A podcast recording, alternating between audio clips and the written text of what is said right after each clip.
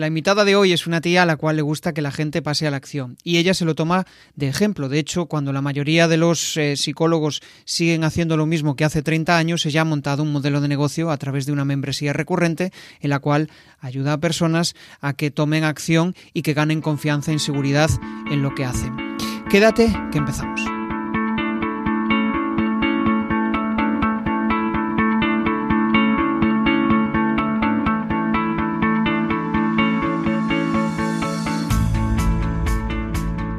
Bienvenido a Comunicar más que hablar. Soy Jesús Pérez Santiago y este es el podcast de los que quieren crear su propia audiencia. A través de mi lista en jesusperezsantiago.com barra secretos, de forma periódica comparto contigo análisis de los mejores podcasters y también sus secretos para alcanzar a millones de oyentes yo lo que busco en las entrevistas, en las charlas, es que haya precisamente eso, ¿no?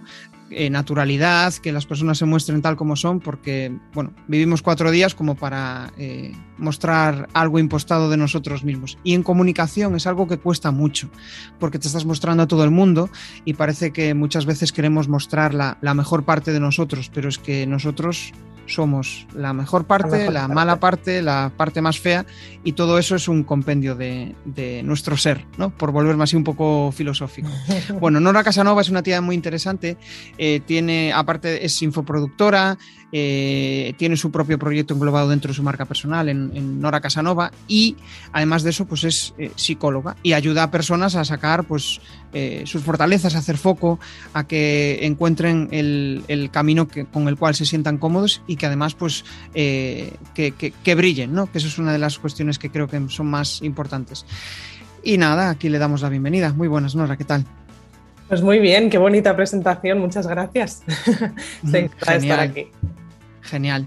Bueno, pues ya veréis que es una muy buena comunicadora. Vamos a conocer mucho de psicología, de hacer foco, de conciencia, de confianza, todas estas cosas que muchas veces, pues, eh, a, las cuales no estamos habituados o a la cual, eh, pues, eh, tú como oyente te, te, cuestan más, ¿no? Porque dices, joder, quiero lanzar esto, pero es que nunca siento la confianza necesaria como para hacerlo bueno, pues vamos a descubrir eh, cómo, podemos ganar confianza, cómo podemos hacer foco y, sobre todo, pues cómo enfocar lo que queremos hacer y que esté alineado con lo que nosotros somos, porque esta es una cuestión importante. De hecho, lo escuchaba hoy en el podcast de Espabilismo, ¿no? que hablaba de eh, que muchas veces nos enfocamos en ganar dinero, obviamente en todo proyecto hay que ganar dinero, pero cuando el, te enfocas solo en el resultado, en el ganar dinero, de repente cuando lo consigues, imagínate, ya tienes la cartera llena, eh, resulta que tienes un vacío enorme, ¿no?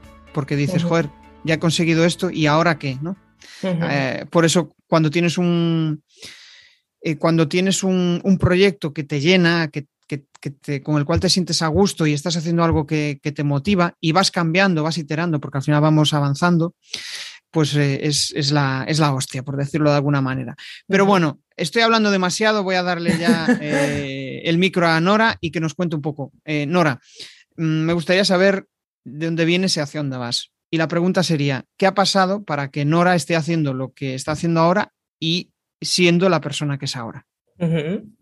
Bueno, pues la verdad es que tengo la suerte, o no, pero bueno, mm, sé que muchas personas sufren con esto y he tenido la suerte de que ha sido un camino bastante directo. Siempre desde adolescente decidí y tuve claro que quería ser psicóloga, hice la carrera, vi muy claro hacia dónde me quería enfocar y acabé la carrera y me lancé, o sea, emprendí directamente, así que podríamos decir que ha sido un camino bastante directo, no he ido dando bandazos dentro de este mismo camino, evidentemente luego es, esos pequeños bandazos sí, y eso, bueno, me ha permitido pues eh, tener un foco claro y saber muy bien lo que quería y no desviarme del camino, ¿no? Al final, y creo que eso es una, suerte que me ha llevado hasta aquí. A día de hoy soy psicóloga, eh, estoy especializada en implementación de hábitos y consecución de objetivos.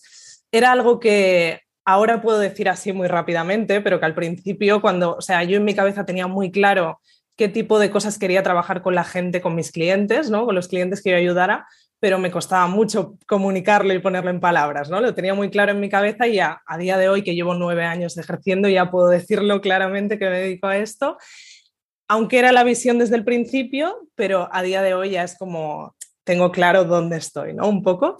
Y bueno, eso es lo que hago. Mm, ayudo a mis clientes a conseguir los objetivos que se proponen, dándoles eh, herramientas desde un enfoque muy práctico. Yo tenía muy claro que la gente necesita eso, herramientas para poder pasar a la acción y es desde ahí, desde donde, desde donde trabajo. Joder, has dicho, has dicho algo que me ha dejado pensando, que es el no, no me he desviado del camino. Explícanos un poco más. ¿Por qué tienes esa sensación de que no te has desviado del camino? Porque a pesar de que evidentemente emprender mm, tiene, conlleva muchos retos y muchos altibajos y los he tenido, al tener una visión tan clara de lo que quiero hacer y saber desde el principio que era algo que, digamos, podía cumplir, ¿no? Podía ofrecer esto, la gente eh, lo valoraba y es algo que, bueno, que tiene sentido porque es una demanda que tiene la gente. Es como que, aunque he tenido esas dificultades, sigo viendo muy claro que este es mi camino, ¿no? Y eso, pues, eh, lo entiendo como una suerte, ¿no? Porque me ha venido solo, no he dudado en ningún momento de que tengo que seguir a pesar de las dificultades y aquí estoy, ¿no? ¿Qué, es lo que, después doy un poco mi versión, porque yo también eh, tengo esa sensación, pero ¿qué es lo que hace que, que joder, esto, esto, es lo, esto es lo que me mola? Creo, este es el, esto es lo que, mm, esto es lo que tengo que estar haciendo ahora mismo, porque muchas personas les, les, sucede todo lo contrario, ¿no? Que, joder, al final, pues eh, puede, depende, ¿no? Puede que estén en un trabajo eh, eh, a disgusto y no sepan cambiar, puede que piensen emprender, pero dicen, Buah, emprender no es para mí, y, puede no serlo, no, tiene por qué todo el mundo emprender, pero ¿qué es lo que hace que digas, joder, esto sí que, mm, no sé si hay algo en el día a día que te diga, vas en el camino, lo estás haciendo bien, Nora. Yo creo que hay dos cosas. Una es interna, ¿no? Y es esa chispa, esa pasión que te despierta el tema principal de lo que, en lo que trabajas tú, ¿no? Yo siempre el tema de los objetivos y los hábitos, siempre lo digo que eran dos palabras que ya de adolescente me despertaban esas cosquillitas, no sé, era como que me, me generaban mucho interés. En la carrera realmente no, no hay una especialización, ¿no? Psicólogo especializado en objetivos y hábitos, eso me lo he inventado yo ahora, pero sí que es verdad que todas las asignaturas que tenían algo que ver, me acuerdo una que era de gestión del tiempo, por ejemplo, era como, vale, esto es para mí, ¿no? Entonces, esa sensación interna de decir, es que estos temas me apasionan luego, en, las conversaciones del día a día, ¿no? Cuando hablas con tus amigos y, ya es como que te tira a hablar de estos temas. Esa, esa pasión, diría, por un lado.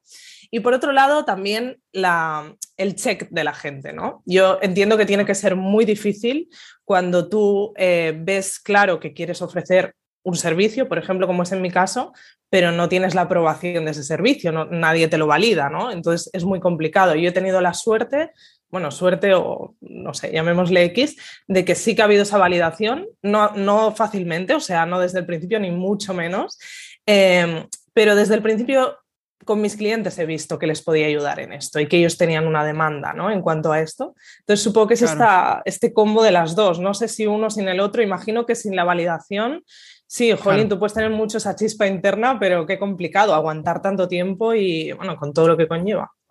Claro, si no hay pasta de por medio, digamos, si no hay eh, una retribución, que, te sientas bien retribuido por lo que estás haciendo, al final es una afición, joder, siempre lo repito, una afición cara.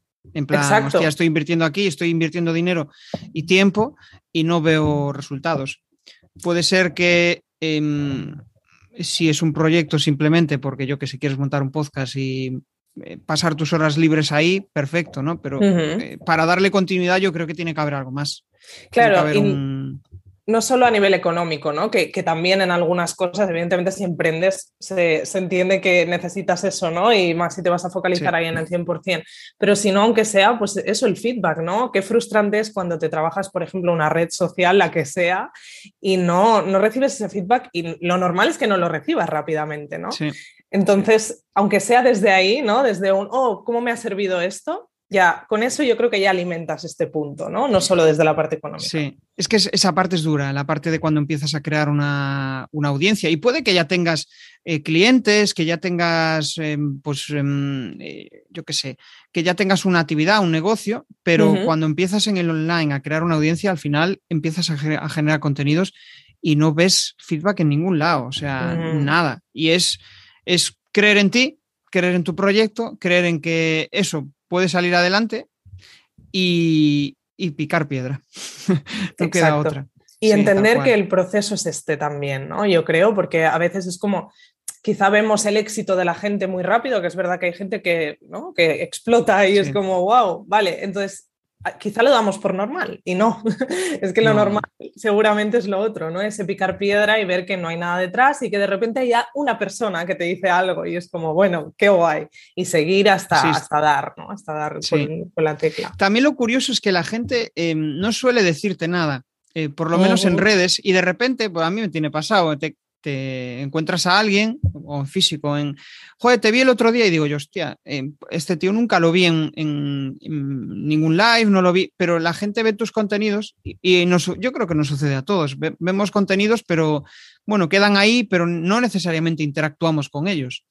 Y eso, pues, em, para el que está haciendo, para el creador de contenidos, es frustrante. Entonces es como hay que desapegarse quizá del resultado, de decir, bueno, pues eh, no es fácil y, por lo menos a mí es lo que me ha funcionado, el decir, bueno, yo tengo que asumir que voy a crear contenidos y cuando llegue llegará. Es una vía para captar audiencia, hay, otras vías, ¿no? Pero em, a mí es la que me, el, hecho de poder comunicar mis ideas al mundo, ¿no?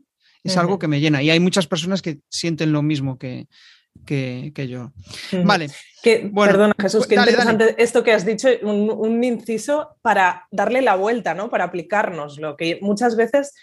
Jolín, cuando estamos detrás somos conscientes de qué poca gente al final te acaba dando feedback y creo que es algo que nos podemos aplicar todos, ¿no? Incluso los que estamos emprendiendo. Yo cuando me da la lucecita y soy consciente es como, voy a intentar, Jolín, cada vez que veo algo que me gusta, al menos dar like, ¿no? Y, si le puedo escribir y decirle, ostras, qué chulo este contenido, eso aporta mucho al otro, ¿no? Entonces vamos a intentar poner nuestro granito de arena todos desde este y, Y se generan relaciones de ahí. O sea, a mí me han surgido clientes precisamente de, eso, de clientes que han estado en el podcast, o sea, que no eran clientes y que han estado en el podcast y que gracias a esa relación que se establece, porque es curioso, se establece un, es una conversación al final de una hora en la cual pues eh, em, estás aprendiendo del otro y puede que tú o puede que la otra persona también aprenda de, ti, ¿no? Y, em, yo por lo menos el, propósito del podcast es ese, aportar contenido que le aporte reflexión a la, audiencia y para mí aprendizajes. Para mí es un, de hecho, yo creo que si no fuera por eso y porque mm, al final me gusta comunicar, no, de hecho yo creo que ya llevo como unos, unas 100 entrevistas. Y, mm, o sea, lo miro ahora con, eh, con perspectiva y digo yo, ostras, eh, joder, ya, ha pasado tiempo, ¿no? Ya llevo casi, sí, un año, yo creo, desde la primera entrevista, o sea que es, es curioso todo esto. enhorabuena. Gracias. que se dice pronto. sí, sí, sí, no, parece una tontería. Hace, o sea, el Jesús de hace un año diría, ¡buah, eso es la hostia! Eh, lo curioso es que quizá tenemos tendencia a no valorar el, momento en el, en el, cual estamos. ¿no? Y yo creo que muchas veces eso se debe a, mm, bueno, que estamos en el hacer, hacer, hacer, eh, hago, hago, hago, y, me olvido de, celebrar lo, conseguido. Entonces, pues mira, vamos a aprovechar hoy para, celebrar con la audiencia esto. Eh, ¿Qué significa para ti? Que al final una de las cosas que dijimos que, era importante es el tema de la confianza. ¿Qué significa para ti tener confianza en, uno mismo? Desde tu perspectiva, desde lo que es la confianza para ti. Mm qué difícil, o sea, es algo muy difícil de trabajar, muy básico, ¿no? Porque sin esa, para todo, o sea, es que al final para vivir en el día a día, en cualquier momento, cuando falla la confianza, falla todo porque nos bloqueamos, em, bueno, no, sabemos cuál es el siguiente paso, nos, viene una nube, ¿no? Delante y, y no podemos actuar. Entonces, es algo que es importante trabajar día a día que tiene mucho que ver con, nuestro diálogo interno, por ejemplo, ¿no? que es algo que a veces tenemos un poco olvidado y que, bueno, que, requiere un trabajo, que requiere un trabajo diario, ¿no? que a veces está, bueno, es como, no, ni me planteo si, si tengo confianza en mí o no, si tengo una buena autoestima o no, voy haciendo en el día a día y de repente cuando se me plantea una situación y me siento inseguro es como, ostras, ojo, ¿no? Esto. Y al final se puede trabajar desde ese enfoque, ¿no? Voy a solucionar esta inseguridad con la que me estoy encontrando o trabajando desde la base, ¿no? Voy a trabajar en mi confianza día a día. Y cuando emprendemos entiendo que es un tema que se tambalea de repente, ¿no? Porque al final lo que decías antes, todo es nuevo. Es que la gente al final te compra confianza y si no tienes confianza en ti mismo, ostras, ¿cómo van a confiar en ti? Es, así. Al final, cuando compramos algo es porque no resuelve un problema. Y si, ese, si la persona que nos lo está vendiendo no confía en él, ostras. Y muchas veces em, no es que no aparente confianza, porque yo creo que em, puedes decir, este producto es la hostia, este producto está muy bien, este producto te va a solventar, pero mm, eso lo que está demostrando es eh, necesidad, ¿no? necesidad en que en la aprobación del otro, en que te compren y, yo creo que los servicios, bueno, creo no, he verificado, los servicios la gente te los compra porque eh, percibe que tú le quieres ayudar. Claro. Que tú le quieres resolver algo. No, y, cuanto más, cuanto más intentes em, eh, ¿cómo decirlo? Cuanto más intentes que, el, que te compre o que... Convencerle, ¿no? o convencerle, esa es la palabra, justo. Convencerle, peor, peor aún. ¿Sabes qué pasa? Que eh, creo que aquí hay, hay, un tema complicado porque ya no es solo la propia confianza, que de por sí es algo, como digo, muy difícil que lleva trabajo ¿no? diario y demás. Creo que estamos muy acostumbrados, por ejemplo, a que nuestra confianza dependa de esta validación, validación externa. Entonces ahí ya mm, cagada, ¿no? En, en muchos casos. Pero luego está el tema de decir, vale, yo me siento mm, en confianza con lo que yo aporto, con mi servicio, con el producto que estoy vendiendo pero no tengo esas herramientas para vender. Entonces no me siento confiada en el momento de hacer ese proceso, ¿no? Y ahí es como, vale, ¿y cómo trabajo esto? ¿no? Pues trabajando, focalizándome en, vale, no es que yo no confíe en mí, sino que pues para llegar a mostrar esa confianza que tengo en mí, a lo mejor tengo que practicar esas habilidades de este terreno también, ¿no? Y voy a darme el tiempo para conseguirlo, porque si no parece que todo el problema sea la confianza en nosotros mismos. Lo que te decía antes, yo siempre había tenido muy claro lo que quería hacer pero creo que hasta hace muy poco no he sido capaz de cuando la gente me decía, pero tú qué haces como psicóloga? Decir, mira, pues te ayuda a conseguir tus objetivos e implementar tus hábitos, que se entiende mejor, ¿no? Antes era, bueno, pues hago esto. Y claro, eso yo confiaba mucho en mi, en mi servicio, pero no sabía cómo explicarlo, ¿no?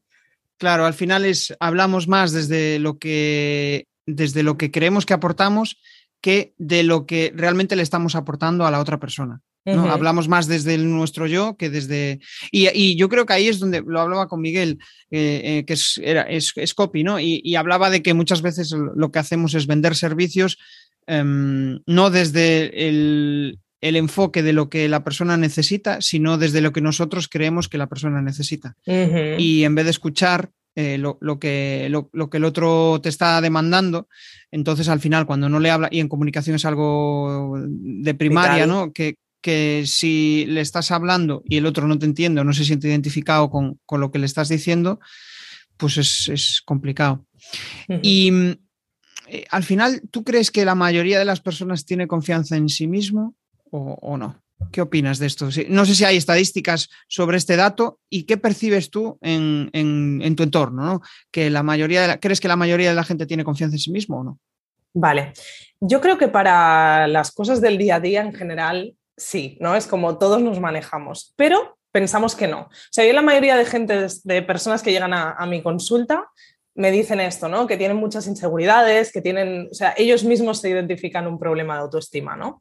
Luego yo siempre les digo, oye, em, obviamente vamos a trabajar en las inseguridades que tú consideres que necesitas trabajar para sentirte mejor, pero es que muchas veces em, nos preocupamos por inseguridades que no nos topamos en nuestro día a día y tampoco es tan importante, ¿no? Al final yo creo que es interesante trabajar en aquello en lo que de verdad veamos que no, no, nos estamos permitiendo avanzar, ¿no? Entonces, en general, yo creo que sí que vamos con seguridad para manejarnos lo suficiente, pero que todos tenemos pues como nuestros puntos débiles que tenemos que ir identificando y tenemos que ir trabajando, ¿no? O sea, que sería un sí, pero no. ¿Qué opinas de la seguridad impostada? ¿Esto cómo, cómo funciona? demostrarte seguro cuando, cuando no, ¿no?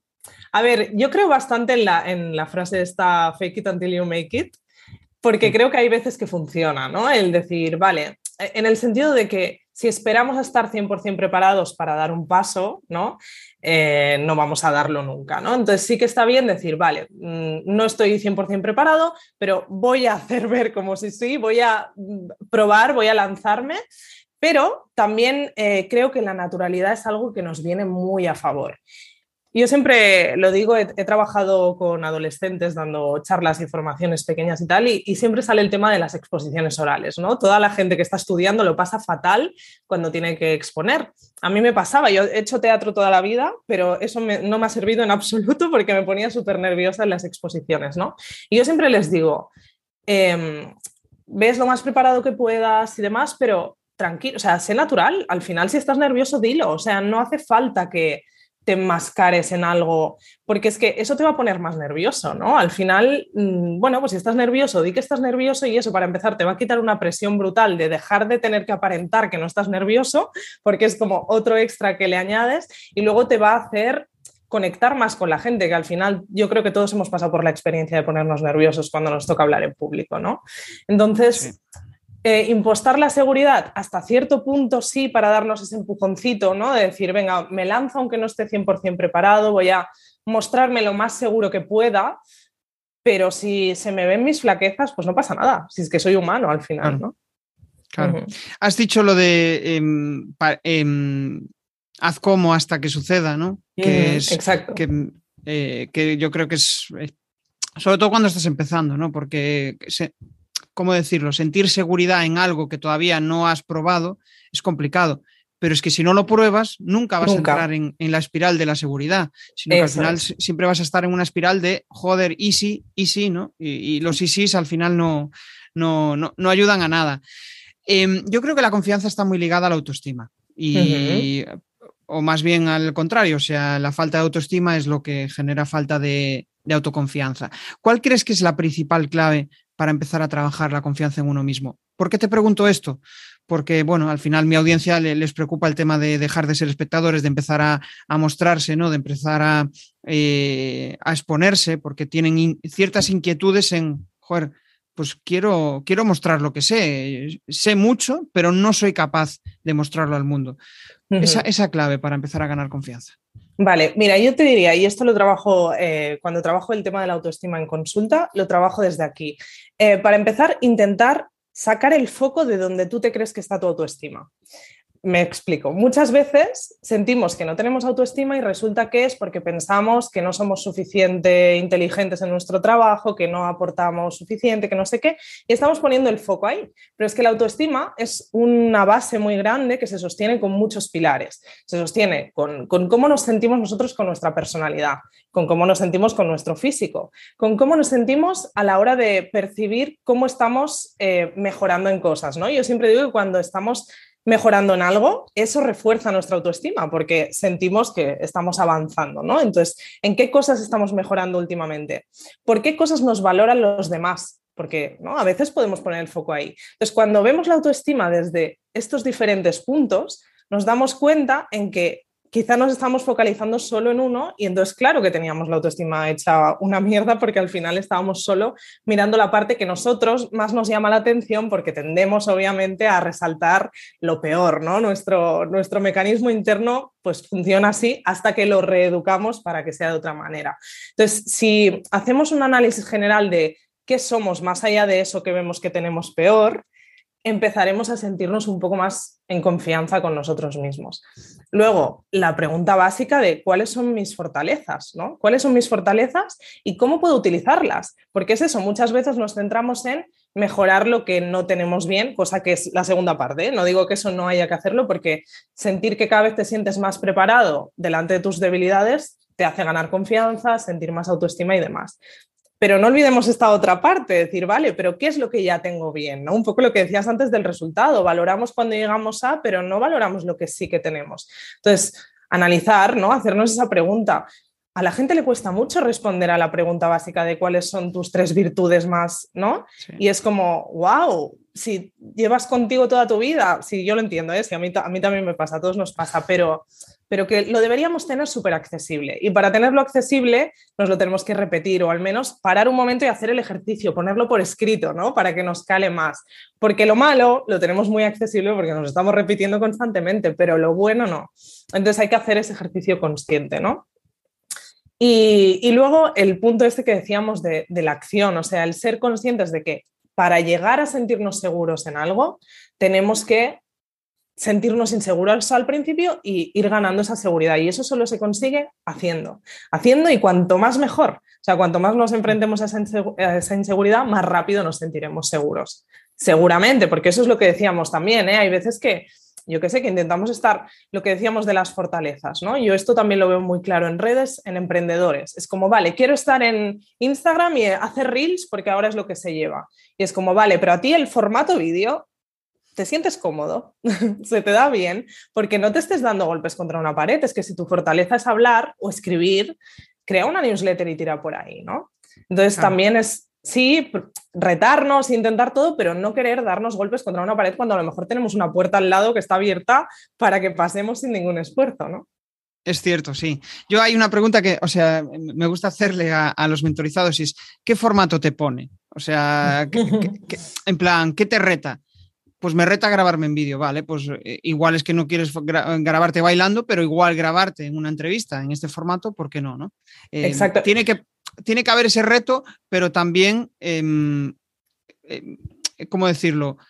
Que empieces a dar pasos. Si ese reto es tan grande que te, te bloquea, al final no, no, consigues avanzar. te quedas en la parálisis por, por análisis.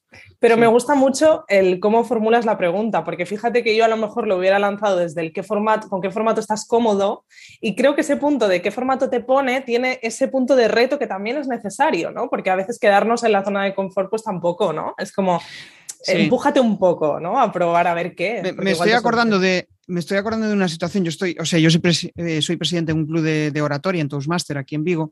Y eh, joder, pues eh, las personas al final quieren retarse a nivel de comunicación, ¿no? Y una vez un miembro que me dijo, ¿qué, mm, ¿qué puesto crees que podría hacer bien? Y yo en plan, es que esa, esa, pregunta, o sea, esto lo pensé para mí, ¿no? Esa pregunta yo no la puedo responder, eres tú el que tiene que saberlo. No, y le dije, ¿qué, es lo que más te pone de, todo esto? Y me dijo, pues ser el maestro de, ceremonias, que se llama, ¿no? Eh, es muy americano el formato y, se mm. llama Toastmaster, es el Toastmaster de la sesión, ¿no? El maestro de ceremonias. Y le dije, pues ya está, ya tienes la respuesta, ¿no? Es muchas veces es eh, cuando te falta esa confianza, lo que tú dices, en, eh, joder, no sé si seré capaz de hacerlo. Si no te enfrentas a ello, pues no, no, no vas a, a poder hacerlo. Me, está molando todo esto. Al final es algo que, eh, bueno, por em, en, cierto modo, por esa falta de confianza que yo también tenía en el pasado, pues eh, me, siento identificado en muchas de las cosas que me, han sucedido, ¿no? Y eso yo creo que también es algo que, te da empatía para comprender a las personas que quieren dar ese, ese paso. ¿Cómo conseguís? Porque esto es algo que siempre me ha generado cierta curiosidad. Tengo cierta admiración por los psicólogos, ¿no? Por cómo son capaces de comprender al otro y, verlo desde una esfera de, que no le afecte, ¿no? De que realmente, supongo que al principio se afectará, pero después sabéis crear esa, burbuja que no te afecta, ¿no? ¿Cómo, sois capaces de, em, de cómo decirlo, de, de entender al otro y de muchas veces ayudarles en situaciones por las cuales vosotros no habéis pasado? Porque entiendo que eso es difícil, ¿no? Muchas veces eh, funciona bien lo del ejemplo, lo, de yo he pasado por esto y te cuento mi, historia. Yo supongo que esto es una respuesta para estar dos horas charlando de ello, ¿no? Pero ¿cómo consigues que la persona se autoconvenza de que ese es el camino si tú no has pasado por ese camino? Pues es una pregunta difícil porque fíjate que supongo que una de las partes que me llevó a querer ser psicóloga tan pronto es que esta parte la tengo bastante innata, ¿no? Eh, en la carrera no nos enseñan empatía ni nada de esto, o sea que esto es como, supongo que ya los que elegimos esta profesión por vocación, ya como que lo tenemos un poco, ¿no? Sí que algo que yo creo que así conscientemente ahora al preguntármelo, creo que sí que aplico, es el preguntar mucho. O sea, yo de verdad en sesiones creo que hay veces que soy muy pesada y que, y hay veces que Em, yo que sé, a lo mejor llevo pocas sesiones con una persona que piensas, jolín, pobrecito, porque aún, yo que sé, no me conoce tanto, ¿no? Y a lo mejor me, está, me suelta algo de su semana, pero que yo creo que lo que me está contando puede ser importante para entender exactamente qué le ha llevado a este punto, lo que sea.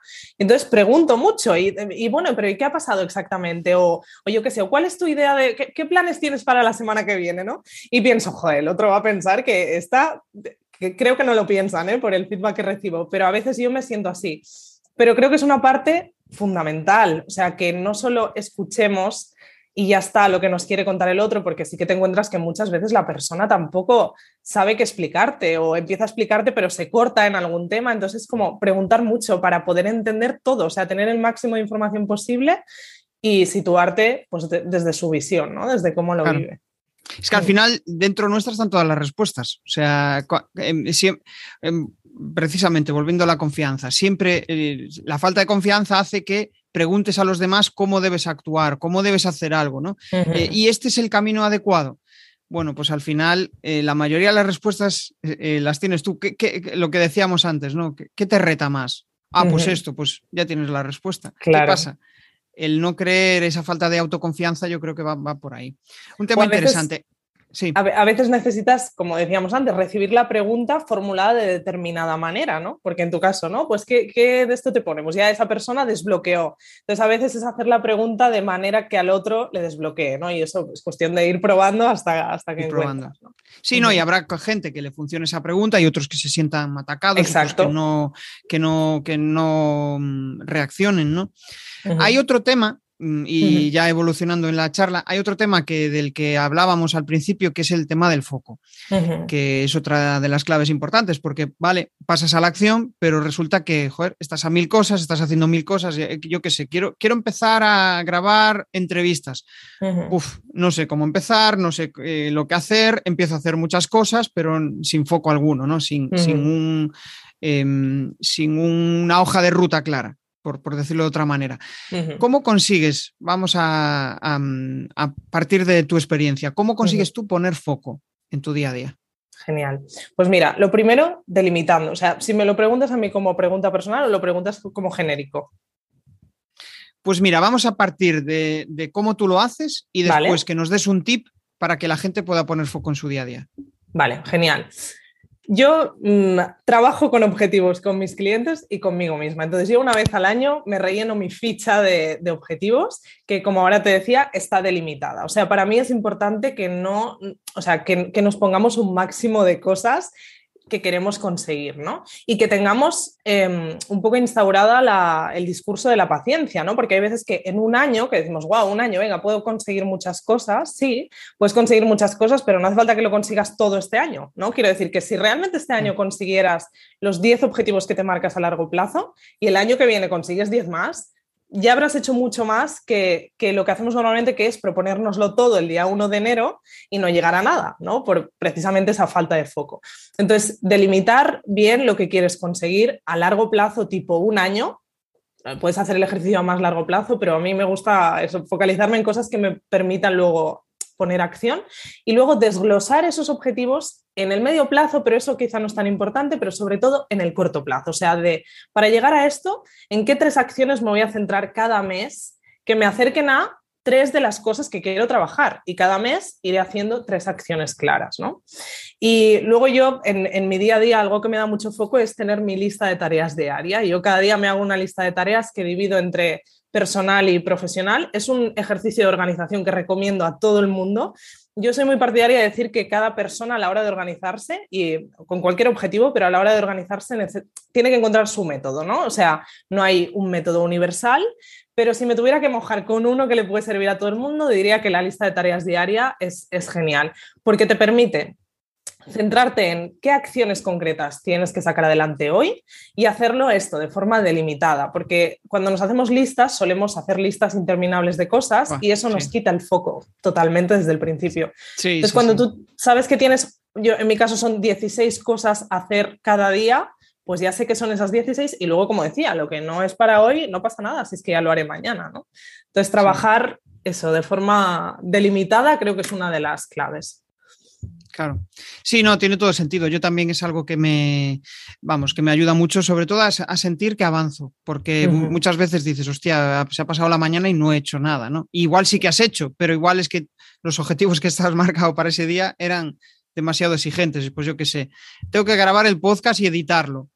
Hostia, pues yo sé que eso me va a llevar, yo qué sé, me lo estoy, esto es una, o sea, me lo estoy inventando, pero eso me lleva cuatro horas hostia, pues si sé que me va a llevar cuatro horas y solo tengo dos, pues mm, no va a entrar. ¿Qué sucede? Que quizá lo más fácil y lo más fácil es em, actuar por inercia. Te levantas, no sabes lo que tienes que hacer, ya empiezas eh, en una fase de ¿y ahora qué hago? ¿Y ahora qué vuelvo a hacer? ¿no? Y, eso sí que a, mí por lo menos eh, cuando me sucede, porque no siempre estamos centrados, o sea, eh, yo siempre trato de buscar el foco, pero a veces estoy descentrado y cuando estoy ahí, las tareas me ayudan mucho a, poner foco. Va muy bien. Y cuanto más concretas y específicas, mejor, ¿no? Porque lo que decías antes, ¿no? hacer este podcast, que para mí grabar un podcast mínimo es el guion más o menos si lo haces, si no, no, pero eh, grabarlo, editarlo e incluso podríamos añadir publicarlo, ¿no? Entonces, para mí esto son cuatro tareas, porque al final, si no, lo que pasa es lo que tú dices, que no, no acabamos valorando lo que hacemos en un día, es como, hoy solo he grabado un podcast y es como, ya, jolín, es que grabar un podcast te lleva cuatro horas, o sea, no grabarlo, sino todo el proceso, ¿no? Entonces, eh, poner eso por escrito, esas cuatro tareas, te da foco, pero es que también te permite eso, valorar lo que estás haciendo, ¿no? Y tener esa sensación de avanzar que tan importante es. Eso es una de las cosas que, justamente eh, no recuerdo, yo creo que... Em, no recuerdo con quién fue, pero alguien eh, hace tiempo me ayudó en esa tarea y, era en plan, claro, yo ponía grabar podcast. Claro, pero grabar podcast, grabar, ay, grabar el podcast, ¿qué es? Vale, pues primero tengo que pensar el guion. Después de pensar el guion, tengo que eh, pensar en eh, la portada. Después tengo que eh, pensar en la entradilla. Tengo que pensar, no, me lo estoy inventando, ¿no? Pero básicamente las diferentes fases que tiene. Y mientras no pongas orden a eso y mini tareas, pues claro, sí, sí que mm, se vuelve más tedioso todo lo que quieres hacer. Totalmente. Vamos a seguir avanzando y, joder, eh, yo creo que al final una de las, lo hablábamos al principio, ¿no? Pero una de las cuestiones más importantes eh, para el ser humano mm, es encontrar sentido a, la vida, ¿no? A lo que hacemos. ¿Tú crees que todo el mundo tiene esta motivación, el encontrarle sentido a lo que hace, encontrarle sentido a la vida, o no es necesario encontrarle sentido a la vida? Hombre, yo muy trascendental. Sí, tela, tela, ¿eh? Yo creo que es, es un motor que mm, si lo encontramos, va, solo, ¿no? Es como una motivación que una vez tú ya la desbloqueas, ¿no? Pero ¿qué pasa? Luego es lo que decías tú antes, que la vida evolucionamos y puede ser que el sentido que tenía para ti la vida hace cinco años no sea el que tiene ahora, ¿no? Entonces también tenemos que estar activos para ir eh, estando despiertos con eso y cambiar lo que sea necesario, ¿no?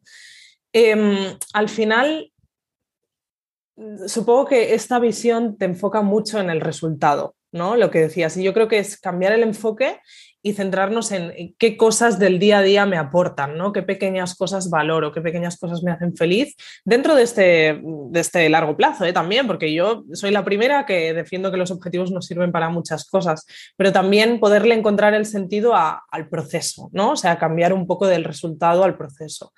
Pero sí que creo que es, que es importante que todo el mundo le encuentre un sentido hacia dónde va sin necesidad de que sean grandes sentidos. O sea, no es necesario que todo el mundo tenga el super reto, ¿no? Hay gente que se conforma con poco y lo pongo entre comillas, porque para esa persona no es conformarse con poco y ese es el sentido de su día a día y es perfecto y está muy feliz. O sea, no es necesario las grandes condiciones. Yo, por ejemplo, ahí admiro a, personas que trabajan a nivel manual, ¿no? Pues yo qué sé, un carpintero o un eh, herrero, alguien que hace ese tipo de actividad, al final encuentra el sentido de la vida en, lo, en, su tarea, ¿no?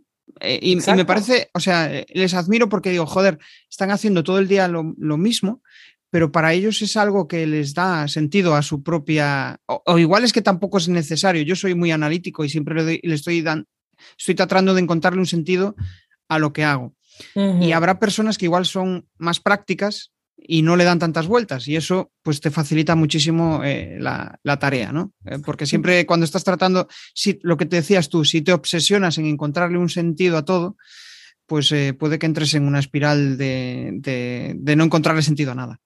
Claro, a veces yo creo, que, es cambiar la expectativa del sentido, ¿no? Y decir, vale, a lo mejor el sentido es simplemente estar disfrutando de lo que estoy haciendo ahora, ¿no? En lugar de poder sacar de esto que estoy haciendo, ¿no? Me viene a cabeza con lo que has dicho, cerámica, ¿qué voy a hacer con este plato? Si lo usaré para cenar yo o lo usaré para regalar o para vender, ¿no? Es como, vale, esto está guay, pero quizá vamos a también probar a ver si le veo el sentido a hacerlo, sin más, ¿no? A estar aquí.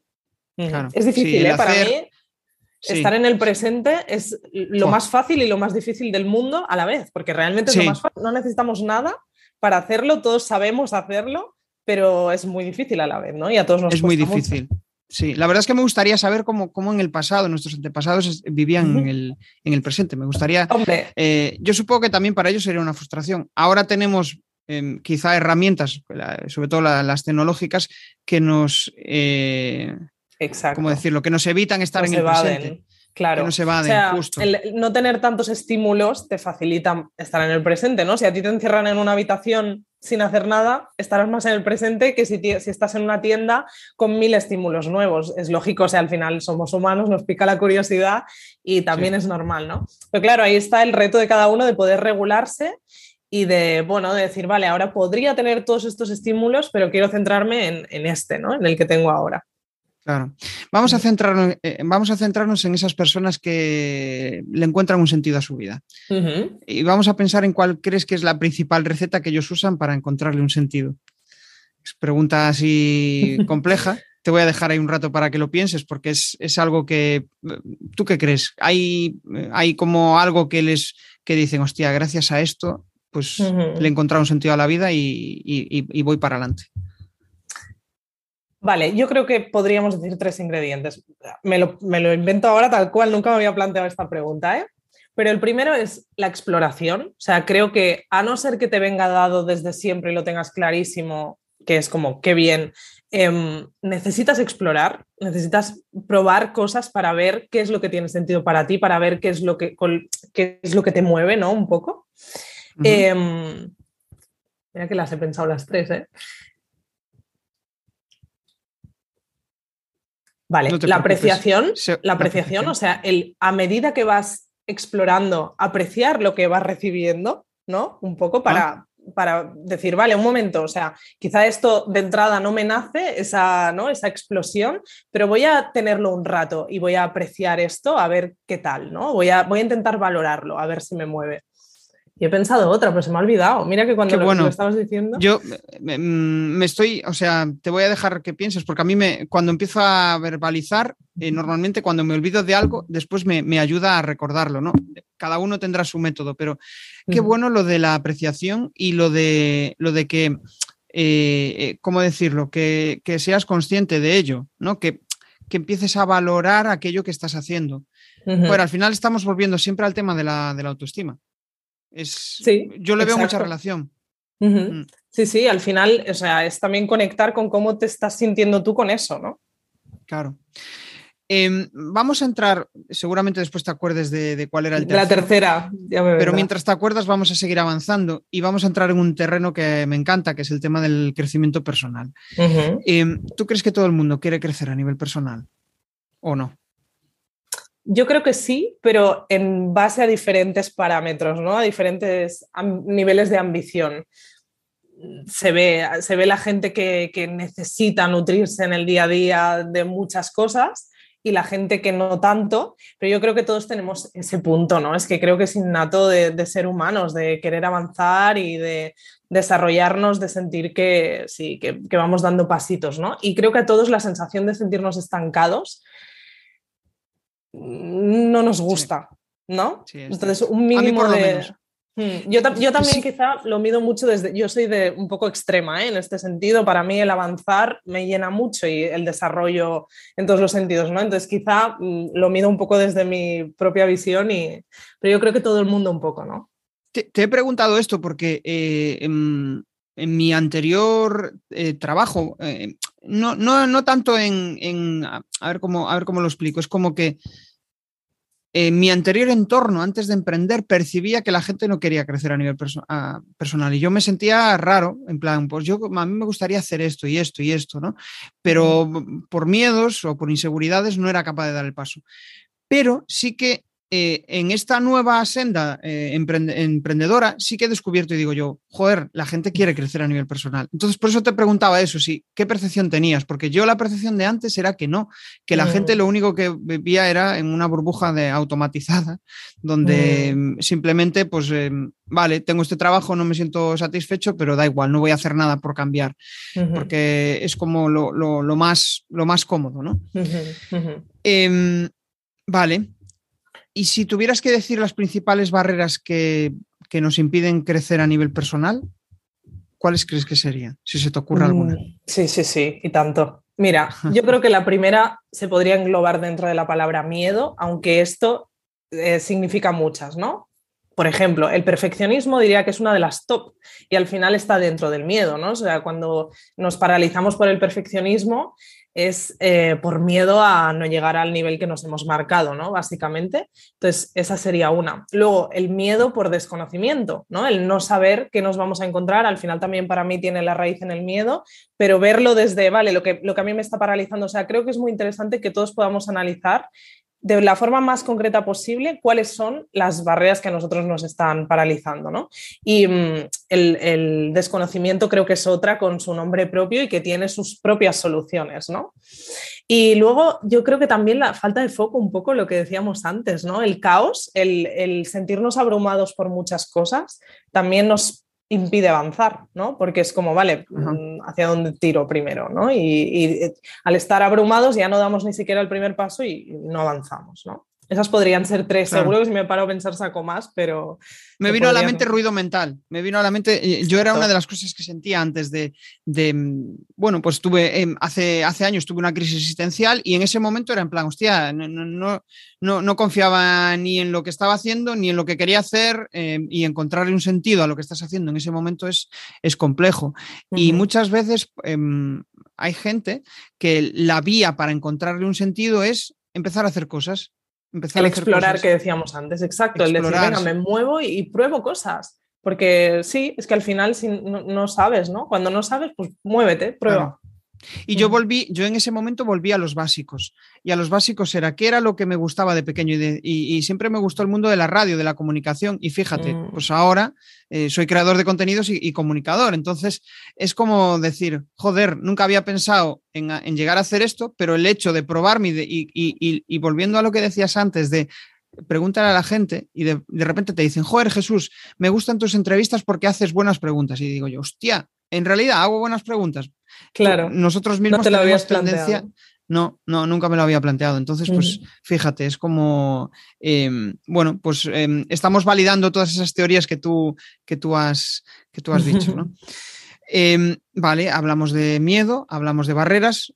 El principal, el principal tip para romper esas barreras y creo que nos vamos a repetir, pero eh, si puedes decir uno diferente. Como que, como que gira en torno a lo mismo, pero no, sí, sí, le podemos encontrar. Bueno, lo primero yo creo que identificar cuál es, ¿no? Ser consciente de cuál es la barrera y mm,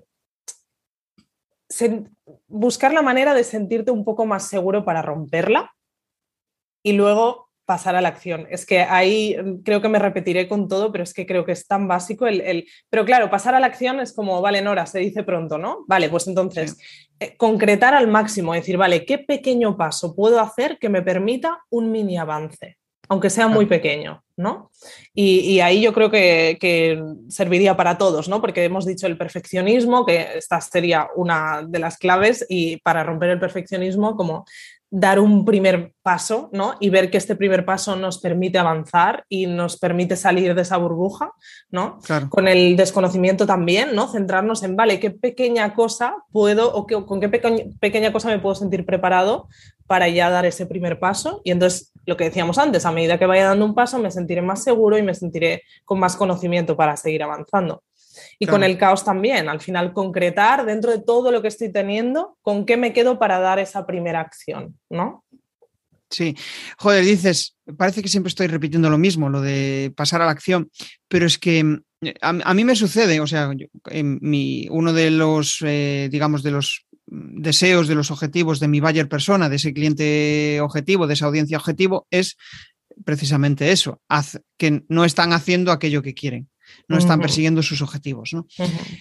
Y de hecho, mm, buena parte de mis contenidos hablan de eso. Y la sensación que tienes como creador muchas veces es, joder, me estoy repitiendo, pero es que para que una persona pase de A a B, eh, ostras, tienes que decírselo muchas veces, no vale con que se lo digas una.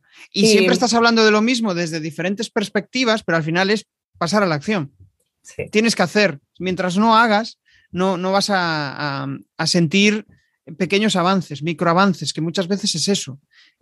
Yo cuando empezaba, por ejemplo, a comunicar en el club de oratoria, em, la primera vez que di un discurso, mm, em, o sea, estaba sudando, diciendo qué mierda he hecho, qué mal, ¿no?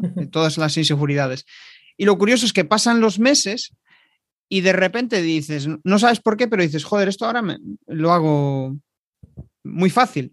¿Por qué? ¿No? Lo vas interiorizando, vas sintiendo confianza, pero no lo notas. Pero lo curioso es que cuando empiezas a dar pequeños pasos, ostras, de repente esos micropasos se convierten en, grandes pasos. Y sí, sí, yo siempre estoy en, la mayoría de las charlas, de las entrevistas, siempre estoy hablando de esto. Pero es que mm, para que, para que cale, tienes que repetirlo. Y supongo que tú también será uno de tus trabajos constantes, ¿no? Eh, con, tus, eh, eh, con tus pacientes, con tus, con tus clientes. Sí. Claro, sí, sí, sí, total, sí, sí, eso que has dicho.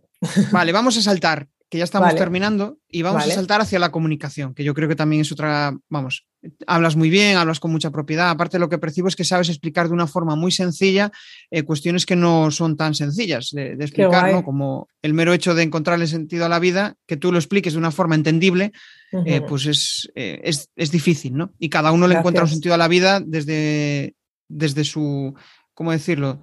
Desde su forma de entender el mundo que a, veces, pues yo qué sé, habrá un sentido más religioso, otros un sentido más eh, esotérico, otros un sentido más eh, científico, cada uno le encontrará el sentido eh, de, diferentes formas, ¿no? Pero em, la comunicación al final, yo creo que cuando quieres que tu propuesta de valor, pensando ya desde el punto de vista de un profesional, ¿no? Que quiere comunicar eh, y, tú que al final pues eh, ya tienes una cierta experiencia eh, trabajando con clientes, ¿no? Me decías que desde hace poco comprendiste cuál era tu propuesta de valor, lo que realmente aportabas, ¿no?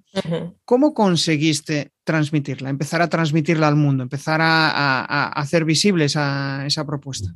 Vale. A ver, yo creo que transmitirla lo he ido haciendo a base de dar bandazos y de hacerlo mal, ¿no? En ese sentido, o sea, no mal con juicio, sino pues eso, ¿no? De probar cosas pero sin, ir al grano, ¿no? Y al final, pues a base de esos bandazos vas aprendiendo lo que sí y lo que no, ¿no? Y a base también de aprender de, de mucha gente que sabe mucho del tema y, bueno, yo creo que aún estoy en el camino, ¿eh? o sea, es uno de mis temas pendientes y creo que de cualquier emprendedor lo más difícil es eso, es como la idea que tienes en tu cabeza, transmitirla de forma sintetizada, ¿no? Porque a lo mejor si te tiras dos horas hablando de cuál es tu proyecto y fluye con la persona y te quiere escuchar, te acaba entendiendo, pero la mayoría de gente no tiene tanto tiempo, ¿no? Entonces, yo creo que la clave está en creo que lo que hizo en mi caso pasar de, la dispersión a algo mucho más concreto fue tener que prepararme una entrevista, la primera que me hicieron en un ah. podcast, que era como, vale, me van a preguntar qué hago y lo tengo que preguntar, de, lo tengo que responder de forma sintetizada, sencilla y tal. Me cogí un papel y me puse a escribir. Y al final saqué una versión que es la que, la que es la que utilicé y, y, bueno, que la voy como perfeccionando, ¿no? Esto como a la hora de comunicar lo que haces, que creo que es una de las cosas más complicadas, ¿no? Así que al final el truco es ensayo-error, tanto de mis errores cometidos en el pasado y probar y decirlo de una manera y de otra, hasta coger un papel y escribirlo, ¿no? Sí, estaba pensando en uno de los primeros cursos de, páginas de ventas que hice, que eh, lo primero que tenías que hacer, claro, yo em, em, ahí súper ilusionado, venga, voy a empezar ahí a hacer ya la web de forma visual. No, no, no. Aquí primero hay que meterse en el barro y empieza a pensar en los dolores, en los eh, objetivos que tiene tu, tu buyer persona, tu cliente.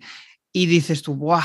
Qué marrón tener que. Pero después cuando, cuando lo sacas, ¿no? Cuando dices, hostia, es verdad, pues es cierto, yo les ayudo en esto, lo que tú decías.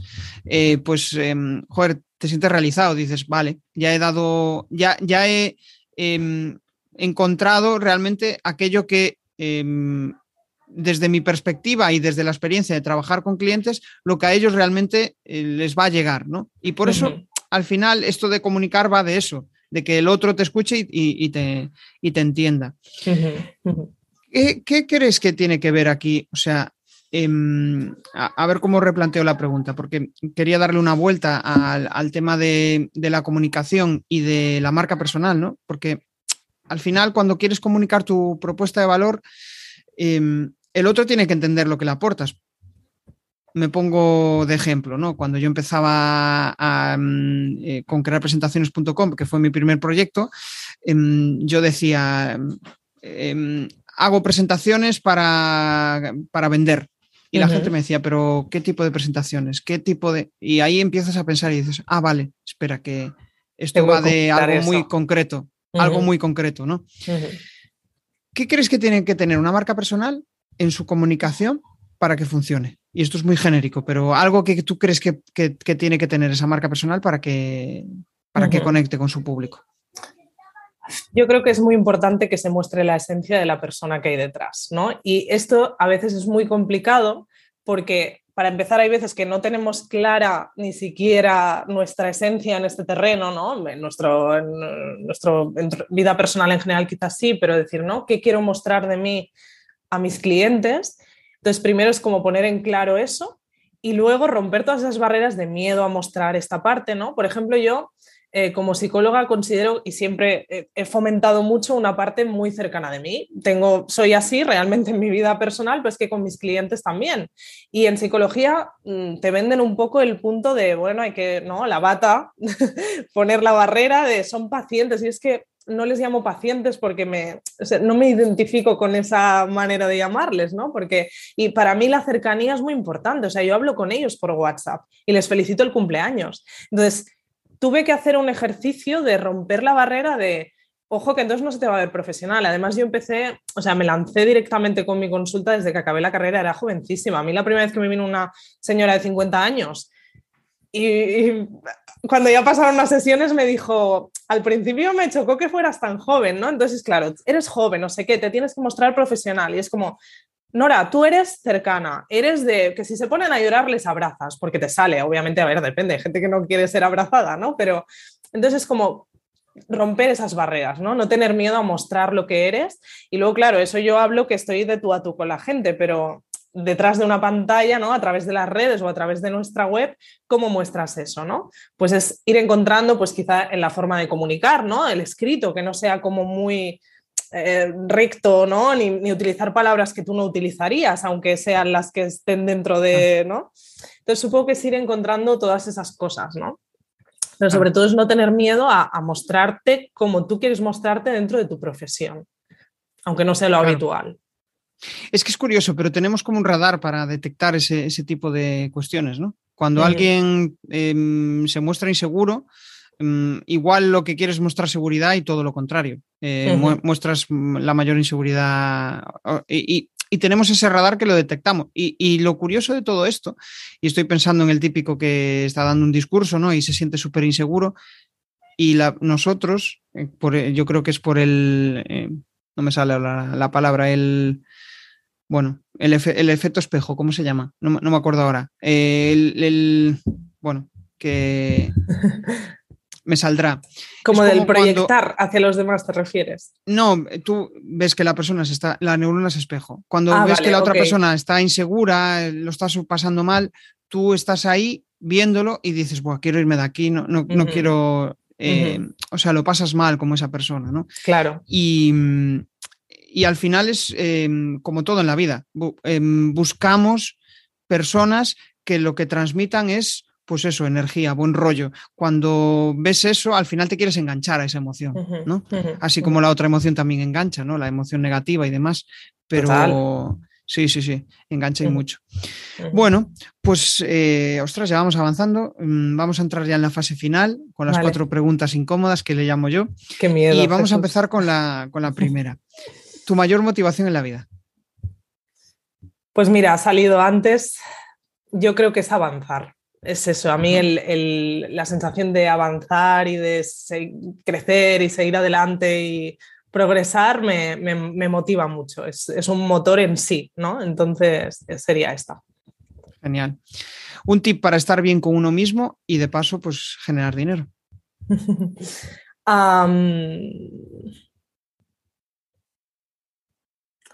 podríamos decir eso, ¿no? Que hemos dicho antes de recuperar cuáles son nuestras fortalezas, tenerlas claras y utilizarlas. ¿no? Porque es como, en lugar de centrarnos en utilizar lo que hemos dicho, ¿no? Lo que tengo que mejorar, lo que está haciendo todo el mundo y yo debería hacer, es como, vale, de lo que tengo, ¿qué puedo utilizar que me sale solo, se me da bien y entonces pues me ayudará a vender porque me sentiré más seguro ¿no? en este terreno y demás. Claro. Qué bueno, al final es como eh, busca, busca dentro de ti, haz lo que a ti te sale, porque probablemente los demás empezarán a valorar eso de ti que ellos igual no están valorando. Y, me, vuelvo, me vuelvo a explicar, porque creo que he hecho ahí una frase un tanto liosa. Es como que buscamos siempre copiar a los demás y más en el online, yo qué sé, este está haciendo esto, pues voy a copiarle. Y de repente cuando te paras, no miras nada de los demás, empiezas a hacer cosas diferentes, la gente viene a ti porque dice, hostia, este tío está haciendo algo diferente. Claro. Es, eh, y le sale de dentro. Es como cuando haces algo diferente sin estar mirando constantemente lo que hacen los demás, es cuando haces lo que es genuino, ¿no? Lo que te sale de ti. Correcto. Sí, sí, sí, sí. Y yo creo que, por ejemplo, yo las charlas, yo escucho muchos podcasts y los, los, podcasts que más me gustan son aquellos que notas que al tío le mola lo que está haciendo, que lo está mm. disfrutando, porque eso se, contagia. Vale. Eh, siguiente pregunta. La primera cosa que harías eh, si lanzaras hoy un nuevo proyecto. Pues mira, creo que potenciar mucho más la lista de email. Es algo que estoy descubriendo ahora, siempre, o sea, la he tenido desde siempre, pero lo típico que envías una newsletter cada mil años a tu gente que, para explicar qué estás haciendo y ahora estoy implementando el email marketing más en serio. Creo que me ha venido en el momento justo porque ahora me siento cómoda para hacerlo y le he encontrado el qué, ¿no? El cómo. Y, pero realmente creo que es una herramienta muy potente que no está suficientemente bien explicada. Ahora empieza a tener un poco de boom y yo creo que todos empezamos a entender bien cómo podemos aprovecharla, pero quizá diría esta, porque yo me he ido moviendo mucho dando bandazos en, las redes, ¿no? Que se iban llevando, pues ahora hago aquí, ahora estoy aquí, ahora estoy en todos lados. Y, y quizá el email marketing es una potente que está un poco olvidada, creo. Sí, sí, dependiendo del sector em, y más en el tuyo, yo creo que es un sector por, descubrir ahí el, email marketing. Total. Vale, y la última, un reto para este año. Pues mira, ser capaz de mantener todos los nuevos proyectos que he lanzado, que son unos cuantos, y, Sí, yo creo que eso, eso. Me, diría marcar eso porque han, he, empezado con muchas cosas nuevas este año. Una de las cosas que considero que han sido malas dentro de mi trayectoria es el eso, el, empezar cosas que, que, forma parte del proceso, es el ensayo-error, pero empezar cosas que luego se quedan a medias, ¿no? Porque quieres como probar muchas cosas. Y este año creo que en las que estoy tienen mucho sentido y pueden funcionar muy bien, me siento muy cómoda y quiero conseguir estabilizarlas, que no es poco. O sea, mantenerlas a lo largo del año y que me den resultados, ¿no? Guay. Un buen reto. Es un buen reto. Bueno, pues la verdad es que me llevo, me llevo muchos aprendizajes. Antes de hacer una pequeña recopilación de lo que, de lo que he aprendido y lo que creo que eh, le va a resultar útil a la audiencia, me gustaría que compartieras tus coordenadas. pues eso, dónde te pueden localizar y si quieres lanzar algún, yo le llamo spam de valor, pues adelante, ahora es el momento. Pues en noracasanova.com está todo, ahí tengo como todo lo que tengo, ¿no? Pero voy a añadir mi podcast que es bastante nuevo, tengo nada, casi 20 episodios y se llama Objetivos en Acción. Antes has dicho una cosa que he pensado, mira, luego si eso nombraré el podcast, ¿no? Que me decías, eh, mi público le falta eso, el pasar a la acción, ¿no? Están como bloqueados y bueno, pues a eso es a lo que me dedico yo y desde mi podcast intento dar tips para, ayudarte a, a desbloquear y a pasar a la acción precisamente. Así que Objetivos en Acción en Spotify y en iTunes también. Genial. Bueno, pues mira, acabamos de descubrir que, tienes un, un, podcast. Ya llevas 20 episodios, o sea que ya. Casi, casi 20, sí. Ajá. Genial. Bueno, pues em, nada, mm, voy a hacer un, pequeño resumen de lo que creo que, vamos, que por lo menos a mí me ha resultado súper útil. He descubierto contigo, mm, y más que nada he redescubierto contigo aspectos que hacía tiempo que, estaban ahí aletargados y decía yo, hostia, es verdad, esto de, de empezar a hacer cosas y decir, joder, estoy haciendo, estoy haciendo y ahora de repente siento seguridad. ¿Por qué? Porque he hecho cosas, porque me he acercado a, eso que yo tenía en, mente, ¿no? Y cuando postergas, postergas, postergas, eh, pues mm, muchas veces la autoconfianza, esa confianza en, joder, voy a poder ser capaz, pues se, debilita, ¿no? Porque realmente no estás persiguiendo tus sueños, no estás persiguiendo aquello que, que, que, tú deseas. Y por el mero hecho de no hacer, pues eh, se te acaba. Sí, sí, justo. Otra cosa con la que me quedo es el tema de buscar esas fortalezas, el de hacerte preguntas, el de hacerte muchas preguntas y buscar esas fortalezas para que al final, pues, eh, esa, eh, eh, eso que se te da bien, eso que los demás valoran de ti, pues que, salga a flote. Hacerle preguntas a los demás sobre lo que eres bueno. Eso también ayuda y mucho. Y por último, pues eh, me he quedado con esa inquietud, eh, con esa idea de que todos queremos crecer a nivel personal. Hay diferentes enfoques, pero eh, la mayoría al final queremos estar bien, queremos estar, disfrutar y encontrar un sentido a lo que, a lo que estamos haciendo. O sea que nada, muchos aprendizajes. La verdad es que ha sido un placer charlar contigo, Nora. Me lo he pasado muy bien. Jesús. Yo también. He aprendido muchas cosas y, y nada, nos vemos en el siguiente episodio. Muy bien. Chao. Gracias. Hey, si te mola lo que has escuchado, pues déjame un maravilloso like o un precioso comentario en tu plataforma habitual de podcasting. Nos vemos en el siguiente episodio. Bueno, a través de mi lista en jesusperesantiago.com barra secretos, de forma periódica comparto análisis de los mejores podcasts y también sus secretos para alcanzar a millones de oyentes.